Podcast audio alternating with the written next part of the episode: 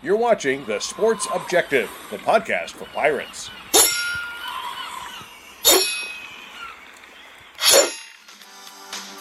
You're listening to Absolute Empowerment with Coach Jeff Connors on The Sports Objective. Join Coach C, the USA Strength and Conditioning Hall of Famer, every Monday night as he and a variety of guests, including former players, former and current coaches, pastors, and others, will discuss relevant issues in coaching today's athlete with the goal of equipping the athlete and those coaching them with the physical, mental, and spiritual armor necessary to live their best life. Here's Coach Connors. Welcome to our 14th show. Uh, today we have with us former UNC head football coach and Philadelphia Eagles linebacker, Coach John Bunting. Coach, great to have you here with us today. Good to be with you. Uh, can't tell you how honored I was for you to hire me at UNC Chapel Hill. Uh, it was a hell of a ride for me. And uh, I can't ever thank you enough for that experience. And uh, I gained so much respect for you during the time that I was there. Uh, your background, what you stood for, the way you handled the staff, the family atmosphere that you promoted. Uh, definitely one of the best experiences in my coaching career. And I definitely want to thank you very much for that experience. Much appreciated there. And uh, you were one of my first hires. And uh, I never regretted it one single second. Uh, you were what I wanted in a, in a strength coach and, and having you around my staff. It was important. And uh, yeah, we didn't win enough games to stay afloat. Yeah. But, uh, and I, I mentioned this earlier, you got to have a quarterback. If you don't have a quarterback, you're not going to win. Yeah. If you don't win, you're going to get fired. But uh, I enjoyed my time there. It was one of my goals in my life. Once I graduated from the University of North Carolina and went up to Philly to play a little ball, I always wanted to return, and I got that opportunity, and I'm extremely thankful that I did. Well, Coach, I want to go through uh, your journey a little bit uh, for the listening audience. Uh, a little bit about your background here. Uh, from 1969 to 1971, you were playing at UNC. And in 1971, you uh, the Tar Heels won the ACC, gained an ACC title in 71. Uh, from uh, 72 to 82, you played for the Philadelphia Eagles. From 83 to 84, the Philadelphia Stars. Uh, and then in 1985, I believe you started to uh, was a coach for the Baltimore Stars. That's correct. And then in uh, 86 at Brown University, at uh, from 87 uh, to 92, you were the head coach at Glassboro State. That uh, I guess changed to Rowan, uh, the name Rowan. That's right. Henry Rowan uh, gave $100 million to Glassboro State to start an engineering program.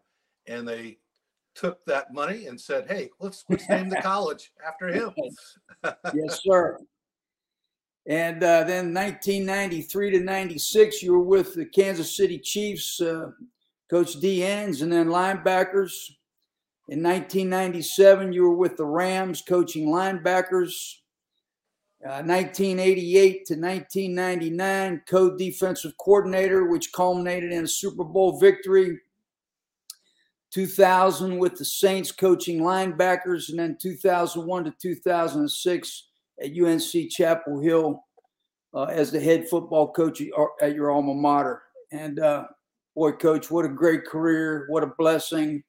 All your experiences are, and uh, you know what a platform you have now to influence others from your great experiences.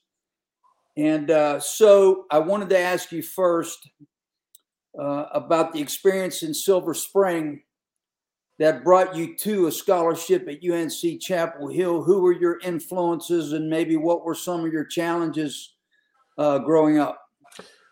Well, I tell you that that's the first thing that I would say about myself is that I had two very, very fine parents, uh, and they were main. They were Maine people. They were New Englanders. They were old school. Uh, things uh, were uh, done the right way. Uh, everything. I had two brothers, an older and a younger, and uh, my parents did a terrific job raising them. Did a terrific job uh, reining, reining me in every once in a while. Every once in a while, yeah. I need to get, get reined in. But uh, uh, I grew up, I was born in Maine. They're from Maine. I would go up there on vacation when I was a little kid and uh, go to this this lake that we now own a property on, same yep. lake that I went to as a kid. And uh, but having two brothers, I think was was great for me. I was the middle child, uh, and uh, you know my br- older brother was a football player and a really fine wrestler. And Jeff, you know enough about wrestling uh, that that's a very, very intense sport.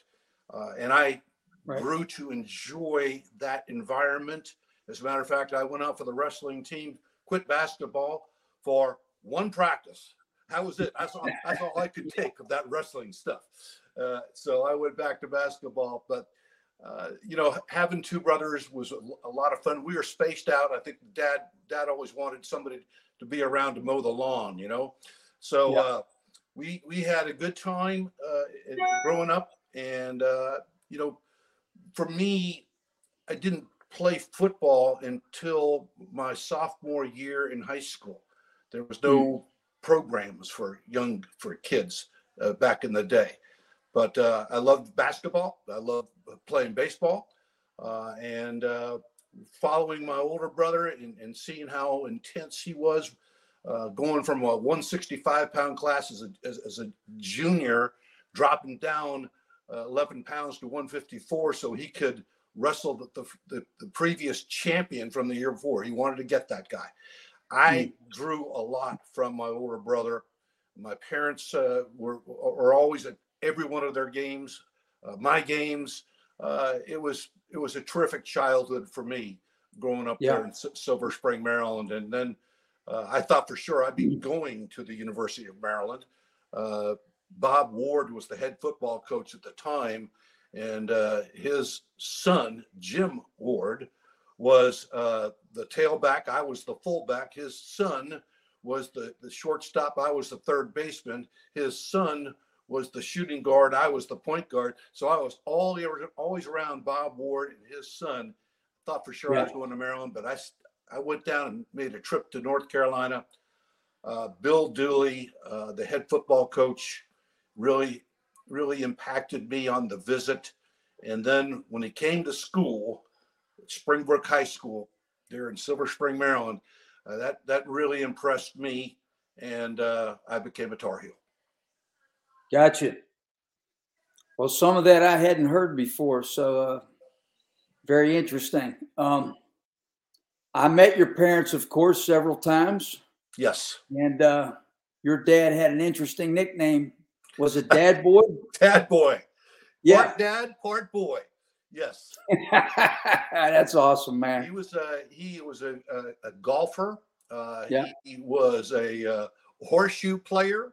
Uh, he he was a, he had some talent, and uh, he was in the, the service during World War II. And and when uh, uh, when that all ended, he ended up going to work for the government, and he worked at Fort Meade. He was uh, uh, he had a badge, and the last three digits on his badge were 007. Uh, and we used to call him, he was the spy. He was the spy of the family, and that's yeah. we never knew any of the work that he did. He was a wow. he was an analyst, and uh-huh. all I know is that when the, the Cuban Missile Crisis was going on, we were building a bomb shelter downstairs. Wow. Yeah. Wow. So, and my mom was very, very strong lady. Hmm. Um, yeah. And uh, my dad lived to 100 years old. Wow. So I didn't know that. That's awesome. Not, what I have not ruined playing 13 years on the Philadelphia AstroTurf, uh, I, I, have a, a, good, good gene pool to draw from. My mom lived to like 93. She had a little hmm. dementia towards the end, but hey, we yeah. all get some of that, you know? Yes, sir. Uh, what did you weigh going into uh, UNC?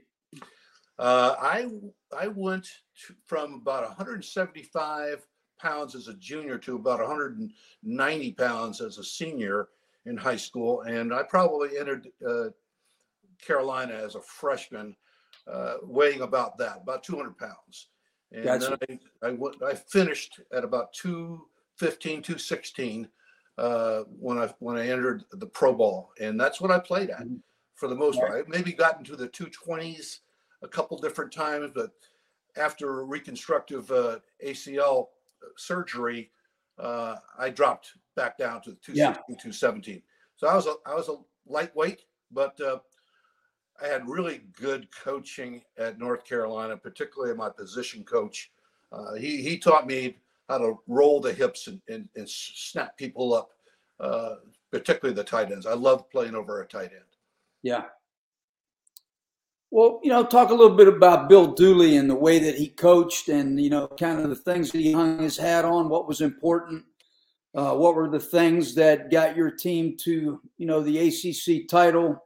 And of course, I met many of your teammates and became friends with them myself to an extent. Uh, you know what what a great group of men. You know, uh, just incredible. You know, Don McCauley and, and, and Ted and all those guys. And uh, I know that it was a very tight knit group, and I know that that was certainly part of the deal as far as what you got you guys to the ACC, ACC title. And of course, I don't ever forget Timmy Kirkpatrick either. uh, so, uh, you know, a uh, few things about Dooley, maybe. What do you think let, about? Let me just say this about that to begin with. Three right. weeks ago, we had a reunion of the 1970, 1971, and 1972 bowl teams coached by Bill Dooley. I organized wow. it. I got it going. We had uh-huh. about 60 players back in wow. Chapel Hill. And we were down in that new part of the stadium called the Blue Zone. We had a Friday night dinner. I had some special guests there. I had Woody Durham's wife, Jean, there at the, the event. Uh, yeah. I had uh, uh, Marie Dooley came in with an escort, and and she was there. So we got to introduce all these people, all these special guests we yeah. had a love fest for Friday night. Saturday, we went down yeah. to uh, a place called Blues on Franklin, uh, right down the street from the top of the hill. And we had a, a brunch there at like 1030. We had about wow. about 100 people there. And mm-hmm. from there, we we split. it was a night game. They were playing Pittsburgh. Andre uh, was was coaching, of course, for the, the uh, Pitt Panthers. Uh, yeah. Frank Cignetti was also he's the offensive coordinator there. But oh yeah, uh, we we then had a tailgate. Started at four o'clock. Teresa Vanderford, my old secretary, helped me organize all this stuff, and she had the tailgate going, and and we just it was a love fest for for two days, and as great it was great that I had Dawn, my my head coach, uh, my my my lady, my wife, yep, was there. We all had a blast. Uh, saw so many of these guys, the Keith Hickses and the and the, the Ron Jabuskis and and uh, Timmy Kirkpatrick was there. Uh, Ted Elkins, of course, was there. He was out front. We we got introduced in between the first and the second quarter. Um, and I think Ted was doing some somersaults or something like that. You know, we just had a great, great time, and uh, you know that that group, very special, uh, tough mentality that Bill Dooley pressed us with. I mean, we you know, back back in the day, we went three a days for the first three days, no pads. Uh, they had that rule in. But when we went to spring practice or we were in summer camp, uh, we were a hitting group of players. Yeah. We hit all the time, uh, and uh, th- that really prepared me for for for pro football. I mean, yeah, training camp was long, but it was easy compared to what we went through with Bill Dooley. And he, he gradually got the players that he wanted. We we we'd like to run football, and we had a guy Don McCauley that broke O.J. Simpson's record, single season record, with yeah. I think 1,700 yards his senior year. Uh, but we had an offensive line. We, we we ran the football, and Paul Miller was our quarterback. He was also at the reunion with his yeah. bride, and uh, you know we, we were a hitting defense. We we were we we we, we only we played three deep. Uh, all, all we did was play man to man all the time, and uh, but you know those guys uh, up front with the offensive line and the guys up front with our defensive line made it easier for us linebackers to run around and make tackles. But uh, spring ball, you know, I'll never forget this, Jeff. This is an interesting story. My sophomore mm-hmm. year, we lose at Duke, and Bill Dooley at at our annual dinner uh, to to go back over the season and, and had a dinner out. Uh, he, he he said the words that Duke game left a bad taste in my mouth. That meant spring practice was going to be one bear, and we did. So we, yeah. we he got everything out of it uh, that he could. Uh, I remember coming back after spring break. We we'd had like six practices. We had 20 practices back then. I don't know what it is now, Jeff. It's a lot, lot less, I'm sure. Oh yeah. We yeah. we got taped up and we went upstairs to to uh, watch the last practice before spring break. And while we were watching, while we were watching the tape and whatnot, Dooley comes in, shuts the lights on, and goes, uh, "Man, there's been a there's been a lot of rain out there while you were watching the movies, and uh, we're going to take the the pads off, and uh, we're going to go up to the gym and do a little running." And he took us up there, and he ran us to death. And yeah, we were walking on the path. You, you've been on that path. There was no rain. Oh, yeah. It hadn't rained at all. He just he said he wanted to punish us because we were on spring break. So uh, that was the kind of things that he did, and, and uh, yeah, you know, we were able to offensively run the football quite well. Uh, my senior year, uh, you know, we we had two losses, one to, to Tulane, who passed the ball over the place, and we lost at Notre Dame. Uh, hmm. otherwise, mm. we were we were you know a, a really fine football team, and, and yeah. we went to it was Dooley versus Dooley in the Gator Bowl, and oh.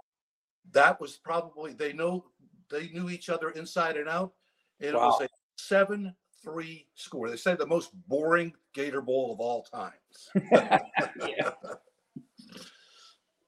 well, uh, Don McCauley was my roommate when I went with you one time down to the Roman Gabriel golf tournament when David E shaved my head at his house. And then when, I, when McCauley came in, I was in bed and he thought I was some kind of alien that infiltrated the hotel. Uh, so, uh, uh, man, what a great person he is. And, and God, what a great player. And, he uh, means so much to us. He was our, the Charlie Choo Choo Justice was the big back way back when he wasn't real big, but he was a great player. And the Choo Choo Justice era was very special back in the 40s. Uh, and and and we we recognized that as a staff and and uh, loved having them back when they could be back. But Don was our guy, and yeah, to this day he is revered. He walks into a room, everybody goes quiet, you know, mm-hmm. because they want to they want to see, hear, and feel his presence because he does give it off. Absolutely. Well, I really just had a lot of fun and enjoyed uh, watching you and your teammates together at different functions. Uh, that was enjoyable to me just to see the great unity that you all had and camaraderie between you. So, uh, and that's very important to for a winning football team. No doubt about it. And and uh, I often say that you know the the, the locker rooms uh, they're good these days, particularly when you're winning. Yeah, I, I, I really love what Mack Brown's been able to do this year with the mm-hmm. Tar Heels. Yeah, won, won a lot of close games. Uh, one on the road, undefeated on the road, I believe, and yeah. uh, and now they're going to play Clemson here in the ACC championship game, and and you know uh, they had a tough loss last week against Georgia Tech. Yeah. They, they snuck up on them. And some people might call it a trap game, but yeah, hey, they've won a lot of close ones. And I've been in the locker rooms where we're losing. I've talked about as a player now, uh, and, and, it's no no fun. And I've been in the locker room when we're winning, and it's a lot of fun. And yeah. usually it's because we have good players, and yeah. they get along and they want to play for each other. Yep. And I think that starts with the head coach. I mean, Dick Vermeil is one of those guys. yeah. Know? Well, uh, yeah, I mean, you talked about a quarterback, and uh, Mack's certainly found a quarterback. So, uh, no doubt about it. He is yeah. special. And interestingly enough, I'm not sure if you know this, Jeff, but uh, the offensive coordinator for the Tar Heels is Phil Longo. Yeah. He played for us at Glassboro State. Oh, wow. I didn't know that. He played for us. He was he was a backup fullback. Wow. Uh, that got on the field with special teams and got in there on short yardage uh, situations. Uh, and he's paid a price. He's been all over the country coaching. He's got uh, a wife and four kids. Uh, I'm still very close to him, and uh, you know, it's it's it's right. kind of cool that he's out That's of awesome. he's out of yeah. my tree, and uh, he's done a great job. He did a great job last year and the year before, uh, and he's doing a great job uh, right now with that quarterback, bringing him along. I just keep trying to encourage you. Will you please teach him how to slide? Yeah, you know, he tries to run people over. Well, I see his name come up for head jobs quite frequently, so you know he he might land one one of these days. Uh, I'm no very doubt. familiar with him. Yes, no doubt. Well, the other kind of kind of the kids kids in our tree, you know, look at Arthur Smith, head coach oh, yeah. of the Falcons down there. You know, you you and I both had some frustrations with him because uh, he was he was hurt most of the time, right? Yeah. But great family, great kid, hardworking, loves coaching and uh, you know I pull for him every week. And the yeah. offensive coordinator for the Detroit Lions played ball for us at UNC. Ben Johnson, yeah. backup, backup, backup, backup quarterback. Yeah, I coached him. I know him very well. He's great, great kid and smart. Really good. Yeah, you could tell he was always thinking. He was a, a very intelligent kid. Yeah, no and, doubt. Uh, you know, the uh, Dwayne Ledford, who I coached at ECU, is Arthur Smith's offensive line coach. That's correct. Yeah. And so now uh, I'm going to fly down there for the Steelers game. And uh, I said, Dwayne, you know, tell me what I need to do, get a hotel, whatever. He goes, no, you're going to all the meetings with me and the walkthrough and everything. I said, oh, okay. So uh, I, I'm waiting. I'm That's anxious awesome. to do it. Yeah, that'll be, be a lot of fun. You'll you'll enjoy it. Yeah. And uh, so uh, when you got to the Eagles, was it Mike McCormick was your head coach? It was actually a gentleman by the name of Eddie Khayat. Okay, yeah, I knew it was one of them. He had played. He had played in the league, as did McCormick, um, and uh, Eddie was one of those battlers, and uh, he was from Moss Point, Mississippi, and uh, he had a ton of expressions, and he he was a funny guy, and uh, but he did not, in my opinion, have a very good staff. Yeah. Uh, McCormick took over after that year. We, we lost a bunch of games. He was hired from the Redskins and, uh, yeah. you know, George Allen in that group. And uh, Mike McCormick, I think he'd been an all pro uh, offensive lineman at one point, but he was, uh, he was a good guy. He was, he, he kind of played games a little bit with some of the players and, and he traded a bunch of guys in 75 and we we lost a lot of leadership yeah and when you lo- use, lose that leadership and things go south things continue to go south and uh, so he was fired after 75 and then they hired this guy uh, out of ucla and i went oh my god a college coach is going to come in here and try to coach the pros dick vermeil and uh, yeah. we learned what, right away that he was going to be a no nonsense guy. And I take a lot of what I did as a coach from him. You know, get rid of the guys that don't want to work hard. Yeah. And and you know, at one point, I think about two or three years into his reign, um, we had only about 12 guys left from the original roster. So yeah. he'd gotten rid of a bunch of players. Uh, he had no draft picks because they had traded two number ones to get Roman Gabriel. Uh, they had traded two number ones to get Bill Bubba Bergey, and so we had no no no draft picks. I think the first draft pick they had that of any merit was like a, a number three or a number four, and they selected uh, Reggie Wilkes, uh, outside backer from Georgia Tech And then the next year, the year that I'm coming off the, the surgery, the ACL reconstruction, uh, they have a they had their first first round pick, and they select Jerry Robinson out of UCLA, who got recruited by Dick Vermeil, and he's a linebacker. They're trying to run me out of the show. You know, this isn't right.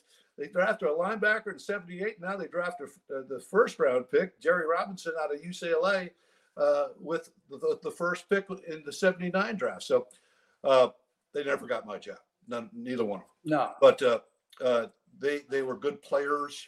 Uh, yeah. Jerry was fun. To, I, I really worked hard with him to get him to learn how to watch tape and get ready for and prepare for games. Uh, our defense became really good. We were number one uh, overall, uh, like yeah. two or three years in a row. Uh, and offensively, hey, Dick wanted to run the football, uh, and he and he got himself a, a quarterback named Ron Jaworski. Oh yeah. But Wilbert Montgomery, tremendous running back. We developed an offensive line. Had a lot of guys who went to Pro Bowls. Stan Walters, Jerry Sizemore, uh, just to name a couple of them. Guy Morris, God bless him, but passed away uh, two years ago. Uh, he was he was an All Pro center, uh, and uh, we we had a we were really good with the offensive line. We had a couple tight ends that played Keith Krepfle, John Spagnola, but uh, Wilbert was he was our offense, and defensively. Uh, we were, like I said, we were, we were number one a couple three years uh, there, and we had a we had a great run. Got to the Super Bowl uh, in 1980, the 1980 season. Went down to New Orleans and kind of, uh, you know, did a, did a bad job uh, on, on, game day, um, and uh, and we lost. But fortunately for for me, I got joined up with Dick again and uh, coached in the Super Bowl and won. Yeah. Well, my, my question was going to be what were the factors that took you through a seven year grind to get to a Super Bowl uh, with the Eagles. And uh, you know, from the I you were there before a few years before '76, but I know that the the record starting in '76 was four and ten, and then five and nine, and then a nine and seven season, and then uh, you know like eleven and five, and twelve and five, and so forth. But uh, anything else you'd like to mention about the factors that took you through that seven year grind? We yeah, we we we worked hard. We we we, we took on Dick's work ethic, uh, and yeah. and and we survived. I mean, we went seven weeks of two a days his first year, seven yeah. whole weeks of two a days, full pads every practice, and uh, and that that's the way it was uh, until we started to get, get some wins under our belt, and then he, cut it back a little, not a lot, a little. Yeah. But uh, practice for the Eagles was was daunting. I mean, you know, normal practice schedule is Wednesday, Thursday, Friday, and Saturday you kind of lay low. But our Friday practices, they're three hours long. Yeah. Three hours long. And, and occasionally I felt like we left some of that on the practice field.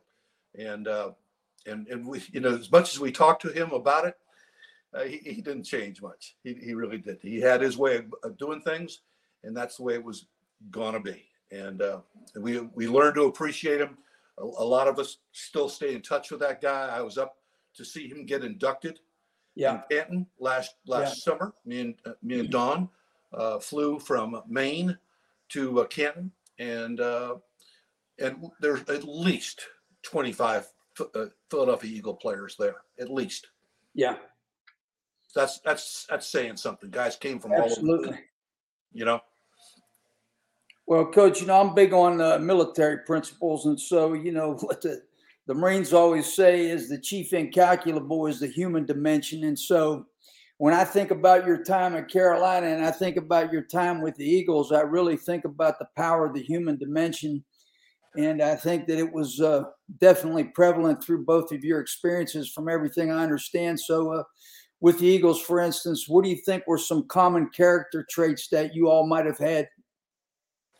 I would say, you know, that was, we learned how to work better, more efficiently, and we learned uh, how to play together much, yeah. much better.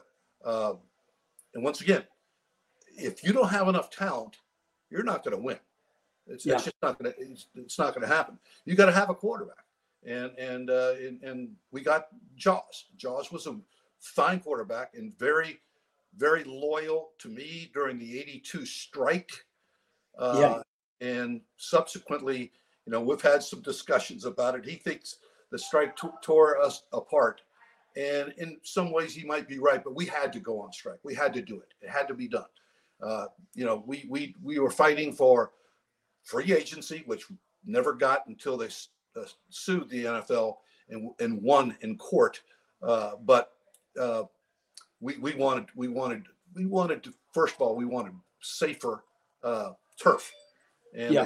they, they finally do have I think a safer turf, but you know, with Jeff, you know, from from that the, the game that, that we play and, and the game that we love, uh, it's it's it's violent, and and the, the, the players are bigger, faster, stronger now. Uh, they're going to have ACLs. They're going to have you know they're going to have issues running running and and and changing direction.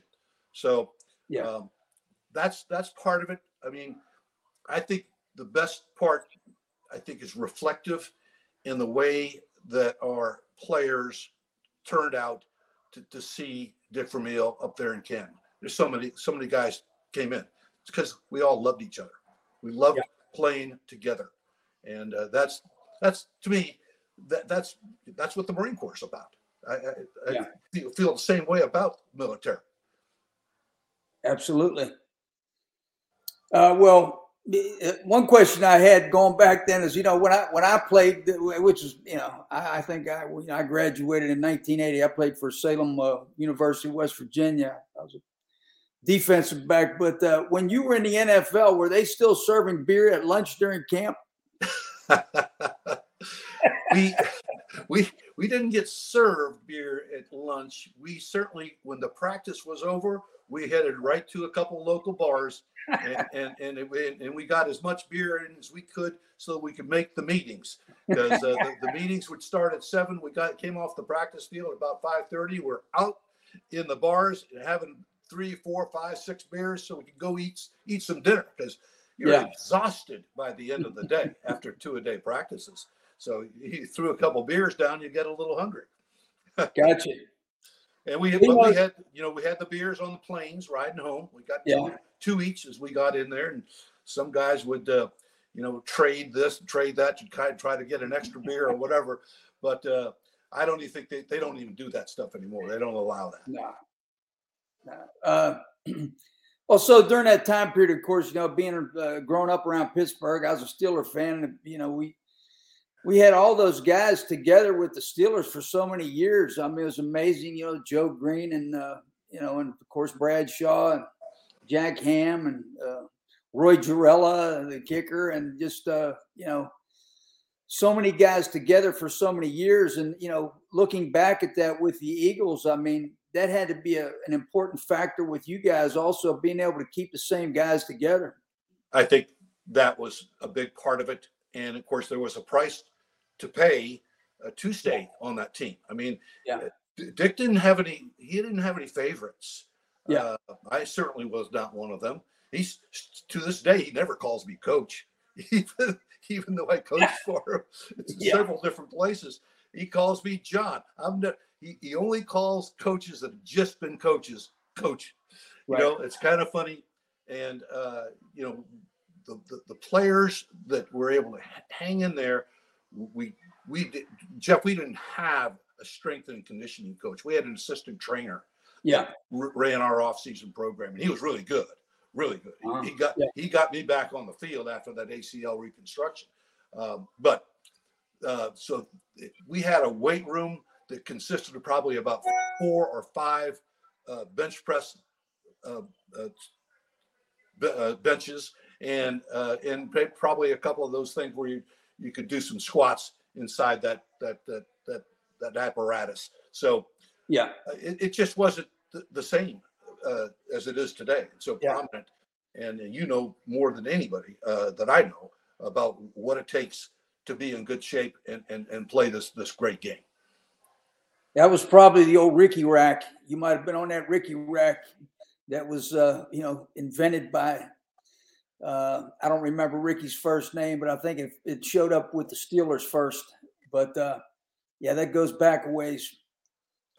Uh, so, Coach, um, I'm going to get into a couple things now that are a little bit emotional for me, and uh, you'll have to excuse me maybe, but uh, you know, I, I really believe that just like your experience, because I observed you and I, I really kind of anything you ever said, I took to heart because I always felt like I could learn from you because you had such a great experience and you were respected by so many people.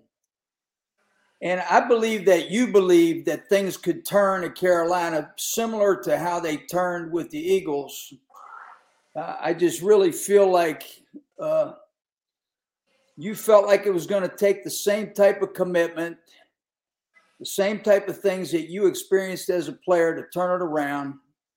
With the Eagles, it didn't happen overnight, obviously. And it wasn't going to happen with people that weren't committed. And it wasn't going to happen just with talent. It was going to happen with character and hard work. And so when I go back and I look at 2001 and I see on defense, we lost Errol Hood, we lost Quincy Monk, we lost Julius Peppers, Merceda Perry, Anthony Perkins, Ryan Sims, Joey Evans, David Thornton, Billy D. Greenwood, and then and as well on offense. And don't let's not forget about our kicker Jeff Reed, but on offense, Ronald Curry and Zach Hilton and Sam Aiken, and of course a guy like Corey Bailey. And there's probably at least ten of these guys that went on to play in the NFL. Really good players. Really good players. All they wanted, they wanted an opportunity to win. Yeah. And they had not had it. And because they had not had it, and the coach was under scrutiny all the time, the predecessor, recruiting went down. Yeah. So I inherited all these great players.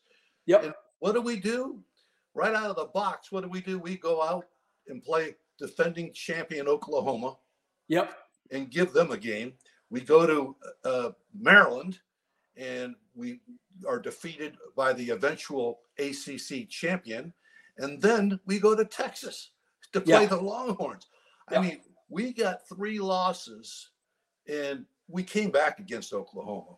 We yeah. kind of got got out of sorts in uh, in with at the Maryland game, but we gave Texas a game out there in Austin, and I'm saying to myself, you know, we're 0 and 3. We're getting ready to play SMU and I said, we're going to get a win here. And then 9 11 happens. And all the games were postponed. Yeah. So we are now faced with playing the mighty Florida State Seminoles at home. And I'm expecting this this is another top 10 team that we're, we're playing against. And we beat the pants off them. Yep. Our players stood up and wanted to win and proved that they were capable of winning. Offensively, we I, I went to the two-headed quarterback that game. Darian yeah. would play two series, and Ronald Curry would play two series. Darian had gotten some experience late in the games, particularly out there at, at Oklahoma.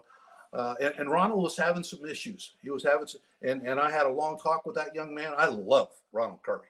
There's yeah. nothing not, not, to love about that guy. And he's, you know, he he played basketball he was a starting point guard for for for those for the Tar Heels, and he never really developed as a quarterback because he missed spring practice every year. But yeah, what a what great character! What a great human being! He's now uh, the quarterbacks coach for the New Orleans Saints. Um, yeah, love that guy. But we had good players, and the players they they they wanted to win so bad and then we went on a streak. I think we won five five in a row, and uh, we finally got beat by Georgia Tech down there at Georgia Tech, and and, uh, and Ronald, as a matter of fact, didn't play in that game because he was going to a, a relative's funeral. So yeah, uh, we didn't. Well, my that. point, yeah, Go ahead. My point here is, you know, I show up at Pro Day. I think Vermeil was there that year. Everybody was there. I'm looking at these guys. I'm thinking to myself, you know, we don't have a whole lot of guys on the team, and these guys leave that look like these guys. No, we got a lot of work to do. Yeah, no, a lot of work doubt about it, Jeff. The, the, the, and, and, you know that was a huge loss. So using, losing all those guys on defense, and then you called me and you said, "Meet me at Timmy Kirkpatrick's place." And I went in there, and you had a look on your face. I didn't know if you and Timmy were going to have to fight somebody coming in the bar. What was going on that day? But you said, "Hey, John Tenuta is leaving." Yes. And you know what? When you when you lose your your whole defense, and you're counting on your defensive coordinator to be out there recruiting, finding people to replace these guys, and then all of a sudden you realize that he's leaving. That was a huge hit. Very. That might have been hurtful. very hurtful. Very yeah. hurtful. And, and you know, you know, Dave Huxtable told me later that Tenuta was going to try his very best to get away because he said, This is a graveyard. This defense we have this year is great. There's nothing, yeah. there's nothing left in the cupboard. There's nothing there. And and we we found that out. Uh, and we found that out for the next two years. We did we didn't have defense. And it was so hard standing on that side. Well, I'm not real big on the transfer portal and the NIL, but I do think that UNC Chapel Hill has the resources for those types of things to pretty much compete with anybody across the country when it comes to that. So that might have actually helped us at that point. I don't know. Yeah. Uh, but I do know. Yeah. I agree with because you. we had great great for us back then. We we had some kids stacked in there that were going to be a tough a tough challenge for us to develop. You know, it wasn't going to happen overnight. Right. No doubt. And, uh, you know, I'm just speaking facts right now. You know, I'm, yeah, I, I have absolutely nothing to gain or lose by not just speaking facts right now. So, eh, you know, we went into that next season, and now you got Miami of Ohio, Syracuse, Texas, and Arizona State on the schedule. And Miami of Ohio, you think, well, yeah, you should be able to beat them. Well, guess who was the quarterback? Roethlisberger was in his senior year. Big so, hey, good luck with that one. That guy so, uh, was phenomenal. He, he probably yeah. was the best quarterback we faced in, in my six years there uh, at Carolina. Right. He was he's very very special, as we all know. Yeah. Now we still managed to beat uh, Syracuse. I don't know if that was a three overtime game or what it was, but uh, I did. That might have been the following year, the three overtime game, and then uh, and then we beat Arizona State on the road. Yep. Uh, I remember we flew in at daylight off of that one. That's for but, sure. Uh, uh, but coach, you know, and then then the next year, of course, it was Wisconsin, Syracuse again, uh, ECU, and Arizona State again. so you know, you're you're not really getting a break and you're out of conference schedule anywhere along the line, really. Uh, you know, ECU was down that year. I do remember that. Uh, but that that was a win, and then I think Syracuse was a, a three overtime win. And then the following year, uh, you know, we're working. Okay, we're working because the following year we we are six and five and, and make it to a bowl. Absolutely, we we rode the quarterbacks back a little bit. Yeah. Uh, defensively, we got better because our freshmen became sophomores and our sophomores became, uh, you know, juniors, and, and we, we grew up a little bit on defense. Right. Uh, you know, I had to let Huxtable go. That hurt a great deal, uh, but uh, you know, uh, he's a fine man and a, a, fine football coach. But it was time. It was time to make a change, and we brought in Marvin Sanders, and and a couple other guys on defense, and, and, and we, we got a little bit better. Yeah, and that year we had William and Mary, Louisville, Utah, and Miami. Uh, well, was Miami in the ACC yet? They were not. They were scheduled yeah. to come in the following year. So we had those were our out of conference games, as I remember. We we did have a good win over Miami. Uh, of Number course, uh, number three or number four in the country, undefeated, seven and oh. zero, Louisville was in their heyday. big time. I mean, uh, you know, uh, they were like winning 11, 12 games during that time period. So you think scheduling them as an out of conference team might be a win for you, but uh, that was a real tough deal right there, too. Uh, scheduling them and Utah was incredible that year, as I remember. Utah went uh, to a bowl game, a big bowl game, and I think they ended up like number five in the country.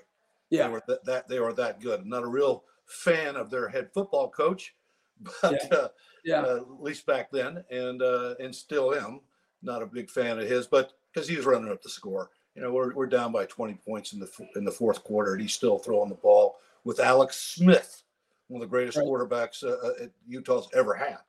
Anyway, uh, you know, hey, you got to stop him, and uh, we we didn't we didn't stop him at all. And Yeah. it was a long, long ride back from Utah. Yeah, no doubt.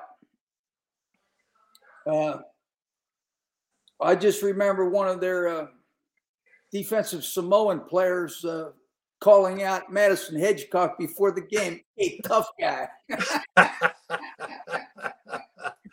oh, Madison Hedgecock, there's a there's a wonderful, wonderful person and a really tough player. How about how about we moved him from fullback to defensive Yeah. tackle or defensive end mid-season because we had so many players that were, quite frankly, they just weren't tough enough, Jeff.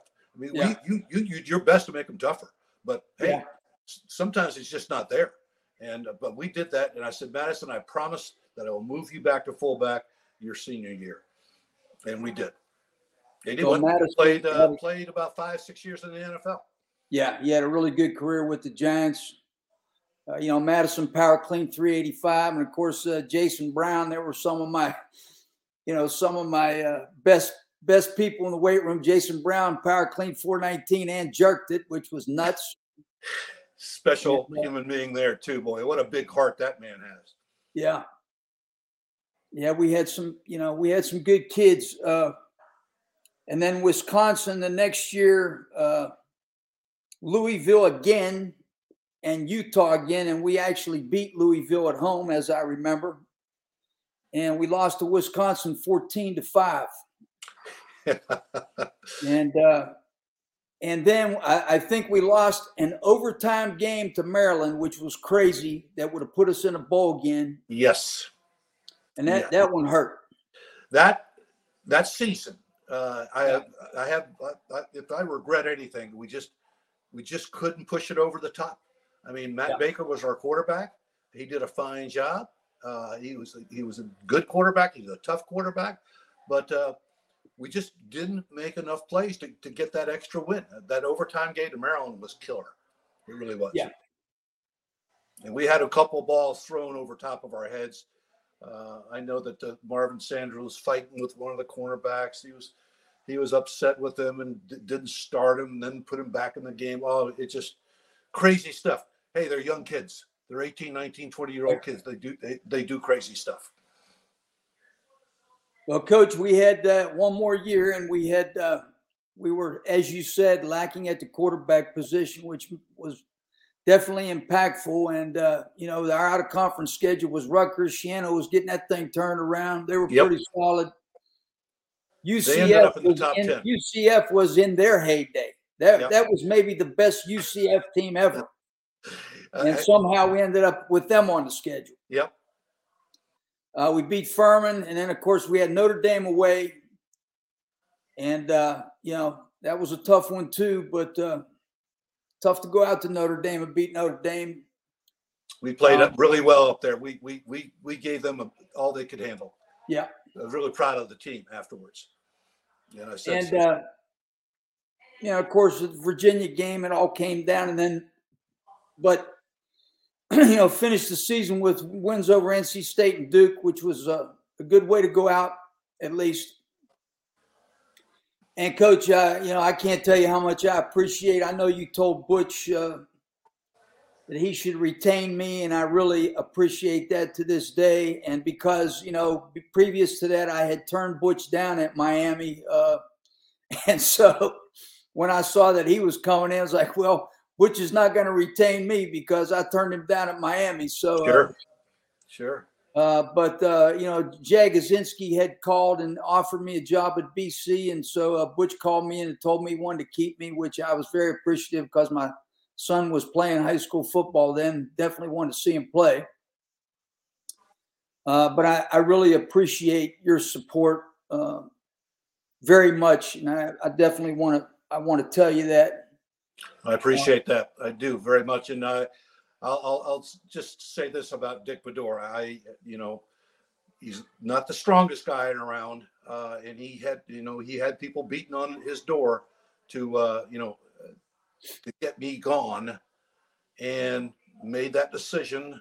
Yeah. Uh, after the Virginia game up there in Charlottesville, uh, I think it was a bye week, and I'm very proud of the way I handled everything. I'm glad. Yeah that he gave me the opportunity to finish the season. That's yeah. what I I. I, I, think that was important. I think it was important for our players, and I think it was important for our staff.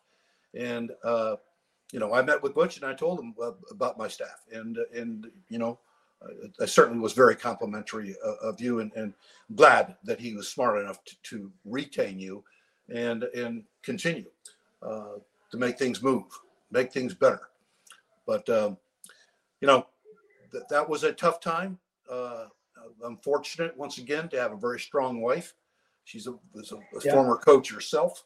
Sure. I met her. I met her at Glassboro State 33 years ago, 34 yeah. years ago, and uh, she coached uh, basketball and softball. And uh, a very, a very fiery spirited lady she is. And uh, well, Coach, we all love, we all still love Dawn. Michelle still talks about her, and you know uh, what a, what an awesome person she was. And I I just you know we enjoyed so much uh, the family time with you all after the victories uh, at your house and so forth, and doing things together. I mean, it's uh, you know we we will always remember those times. Those were some of the best times in my coaching career, no doubt about it, uh, because those things are important. And the one thing that I, you know, that I want to emphasize, you know, about uh, about your experience at UNC is that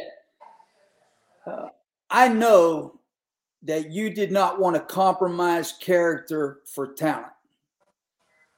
And I've been in some recruiting meetings, and when I think we saw a very good athlete who everybody was on, and he would not run to the ball. He would not pursue the ball if it went the other way. And you said, I'm I don't want to take that kid because he will not turn and pursue the ball. He quits on a play. I don't care how much talent he's got. And coach, you know, I really think there's something to be said for that. You know, somebody else in there said, well, maybe we can coach that. Well, maybe, maybe not. You know, but if he's going to be a guy who's not going to give you effort someday and he's got a ton of talent and he maybe has some influence over other people and he's still not giving you the effort that you need, that's not good. No doubt. No doubt about that's that. Gonna be, that's going to be a poison. Yeah.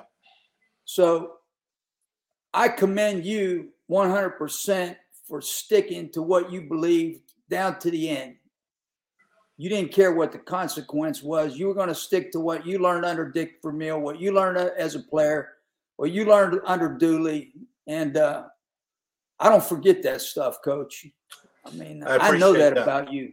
Yeah, I, I appreciate yeah. that. And, and uh, you know, there's one other coach that, that I coached for in Kansas City, Marty Schottenheimer, uh, a, a yeah. no nonsense guy uh, that guy had a big impact on me as well. Um, our staff was was family like, and Dick Vermeil's yeah. staff was family like. That's one thing that I wanted to do with our staff. I wanted it to be family like, everybody working together. Let's, enjoy our time. And you know, recruiting is recruiting, and you have to have good players to win. But those guys that are, you know, great effort players, maybe not as talented, they're going to win you football right. games as well. There's no doubt about that. It always happens. I, I, I'm, I'm, I'm one of those guys. I was re- really, really talented. I was a 485 guy at, at my best on, on, a, on a 40 yard dash. And I was 216 pounds.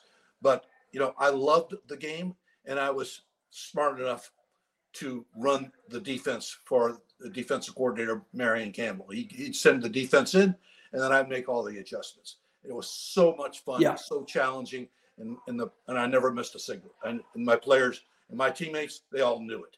They knew it. That nobody, yeah. nobody in the film room would ever stand up and say, "I didn't get the call." That's BS. I promise you, you got right. the call. They never did it. So that's that's what I'm all about.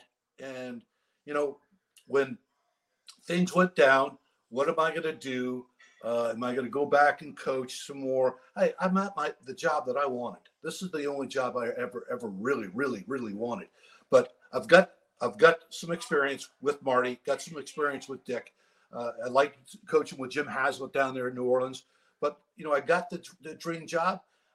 I'm going to go pursue some other stuff now. So I got into the radio, TV stuff, and then Tom Condon, super football agent, calls me and says, "Hey, can you train Luke Kuechly for me? Seven weeks yeah. down at IMG in Bradenton, Florida. Sure, I'll do that. That's sounds. Hey, will you? Uh, can you the, the, the next year? Can you train Manti Te'o down there at IMG again? I said, sure. So I t- take six, seven weeks and go down there and, and enjoy the Florida sun. It's 75, 80 degrees in in January and February. Hey, I need to find a place down here, and that's what we eventually did. Absolutely. Well, uh,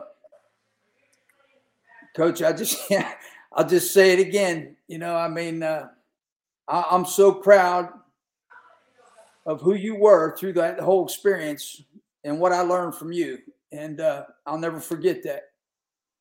So, All good, buddy. All very good. Appreciate it. Now, I want to ask you: uh, Are there any commonalities that you saw with Bill Dooley and Dick Vermeil? yes, certainly the the work ethic, particularly on the field, uh, is is something that they are very very much the same. Uh, the physical part of the game was emphasized by Bill Dooley. The physical yeah. part of the game was certainly emphasized by Dick Vermeil and his staff. Uh, we hit uh, our practices were were just about live. Everything except taking the player, the, the runner down on the ground. Uh, so yeah. it was very spirited. It was it was with with Dick. It was everything was laid out. I mean, he was one of the guys that I think really brought an, another element uh, of of organization uh, to the field uh, yeah. of, of, play in his practice schedules, his practice routines, and I, I used I used most of those for me at Carolina. We we we, we did the same type of stuff, uh, but you know I pulled back on some of the hitting because uh, we we didn't after that first that first year we didn't have any players. We had to yeah. we had to do our very best to keep them healthy. But anyway, those two guys uh, certainly very impactful uh, on my life, uh, and uh, and to this day, I'm thankful to be called a friend of, of Dick Vermeil. He doesn't call me coach. He calls me John. well, uh, the other question I had was Was Vermeil the same guy at, with the Rams as he was with the Eagles? Because obviously the game changed and people changed. Was was he the same? Well, he tried to be. And uh, when we came back out of training camp, uh, we got into the first practice down in St. Louis at our practice facility, and he had the team out there for like three hours. A mm-hmm. pro team out there three hours, and it was, you know, St. Louis is gets hot and humid like any place uh, out there in the Midwest. I mean, it was an 85 degree day and it was super humid. We had eight players go down and they're all have IVs in them as we go inside. Uh, they protested and would not practice the next day. Yeah.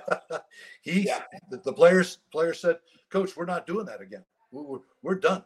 Yeah. And, and he had, to, he had to change a, a great deal. And he, and he, and right. he you know, you got to utilize that time in a, in a right, in the right way. And, and, uh, so I think he, he learned, he learned, and, and you know, the pr- practices went from being three hours to an hour and 45 minutes, something like that. Yeah. But, uh, and uh, you know we and we weren't very good. Uh, matter of fact, we lost a lot of football games those first two years, but we were we we're striving to change the the, the character of our our entire football team.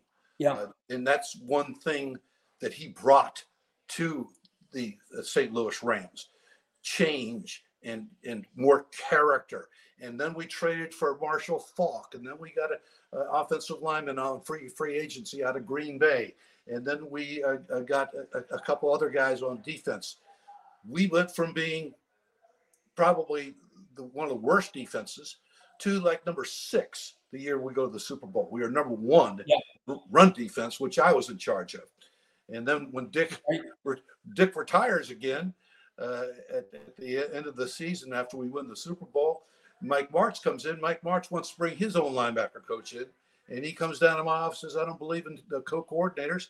And, uh, and I said, "Coach, it's not broke. Don't don't try to fix it. We're yeah. number one in the NFL. Number one in the NFL in defense." Yeah. Fired me the next day. So that's the not for long league sometimes, you know? Oh yeah. I hear you. Uh, but interestingly enough, and I'll, I'll tell you this story, and I, I think it's I think it's true. Uh, going to the Saints probably was the best thing that could have happened to me because the guy down there that happened to be the executive director of the Sugar Bowl watched the Saints defense get changed, changed around completely, went from being number 25 to like number eight, number seven or eight. And, you know, I'm helping run that defense. And when, when uh, the coach at Virginia Tech. Um, the name escapes me now.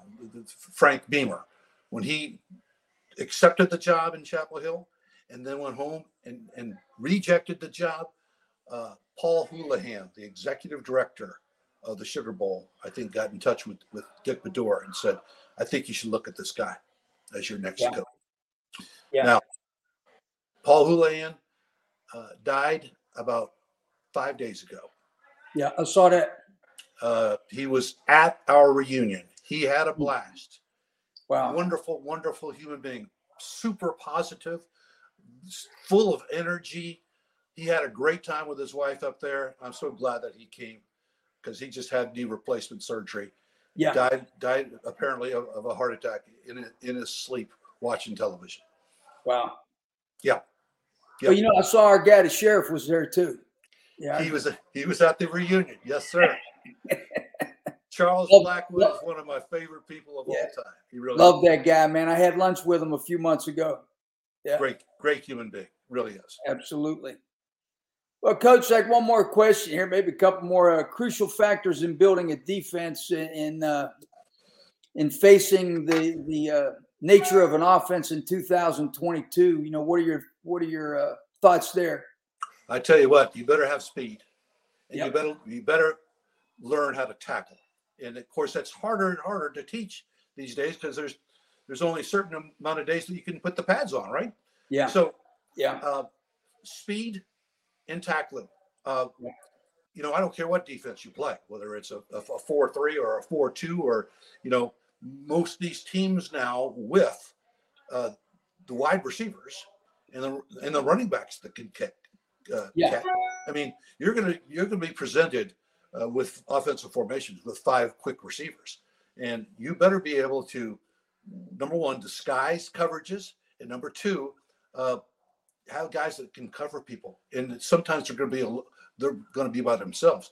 The number one receivers out there next to the sidelines. Hey, sometimes you, you corner you corners, you just go that out there and cover because the inside throws are the easiest ones to make. So you better get those guys covered. You better have Yeah. enough corners that are that are good enough to play for you and, and safeties that can come up and tackle. Uh, Yeah. Still, you still want to get defensive linemen that can rush the passer, and put some pressure on the quarterback, get in his face. But you've got to be able to have fast people on your defense, and you've got to have people that will tackle. Yep. Well, I appreciate that. I had Pagano on uh, last. he was his uh, aired uh, last uh, last night. It actually aired, and uh, pretty much the same deal. You know, you got to have speed, and uh, when you look at these quarterbacks now, how athletic and fast they are, making plays and running for first downs. It's a tough deal. I said, "Hey, man, you gonna spot a quarterback, or what you gonna do?" I mean, you know. Yeah, you, So- you can't you can't have enough spies out there. You got to get some people that can cover. You get get get somebody in the quarterback's face. That's for sure. Well, uh, a little bit on retirement here. I know you got the 2020 2020 uh, philosophy. Uh, Tell me a little bit about don't that was one of my oh, favorites. yeah. I can't go through that the way I'd like to do it on on the, the, this this show, but uh, you know it. You know what it's like. Yep. Yep. Yep. And I am So, uh, very. We we built our dream house over there in, in- near Wilmington, out on the uh, intercoastal Yeah. waterway. I think you've been in it. Uh, it was a beautiful home, but you know, for me, when football season's over, I want to get outside. And it, and now Yeah. um, we we we did that mentoring for Keekly and Manti Te'o. I just got a taste of Florida, what it's like in the wintertime. So we got our place in Maine for the summertime, a little cabin, little 1,100 square foot cabin up there, right on the water. And Yep. we got this place down here. Uh, my wife's become quite the golfer. She's uh, playing three or four times a week now. And when she's not playing Wow. golf, she's playing pickleball, which is taking over the world. You know, oh, yeah. So Yeah. I'm just I'm just hanging. I'm I'm a little beat up right now. Those 13 seasons on that turf. uh, Every once in a while I get a you know a little bugaboo, and I've got a little back issue right now, so I, I can't swing a go- oh, golf club because it, it just it, it, it hurts too much. So uh, I got I was in the pool doing pool aerobics today, and uh, as soon as my uh, we get my top of my my outdoor kitchen mounted back on because it got thrown uh, torn off during the storm. Yeah. uh, I'll be out there grilling. So Nice. I'm I'm I'm di- I'm digging where we're living. Uh, we're in a gated golf community, 27 holes, uh, and and uh, we're we're just having we're having a, a good time, and and, and uh, Awesome. I think we I think we've we've earned the, the right. No doubt. Well, I live on a golf course here in Greenville, you know, uh, Ironwood, and uh, I have a cart so I can roll myself right out there anytime I want, which is really nice because I live on number four. And uh, I am usually in the 80s. My best score here is an 82. So that makes me happy anytime I'm in the 80s. That's great. That's great and stuff. uh, that's been a lot of fun. So, uh, sounds like the Don and John life in 2022 is uh, very rewarding. It's good stuff. Glad all to hear it. All good stuff. And I got myself a 12 year old Weimaraner. So Okay. You know, how, you know how much I like those. Oh yeah, And uh, Yeah. you, you, please tell Michelle we love her and, and, and we miss her. And we'll meet again sometime. no doubt. Tell me that city you live in again. We're in Naples, Florida. Okay, all Yeah. right. Yep. And it's, uh, Well, there, there's a, your, your bed's waiting for you right here, man.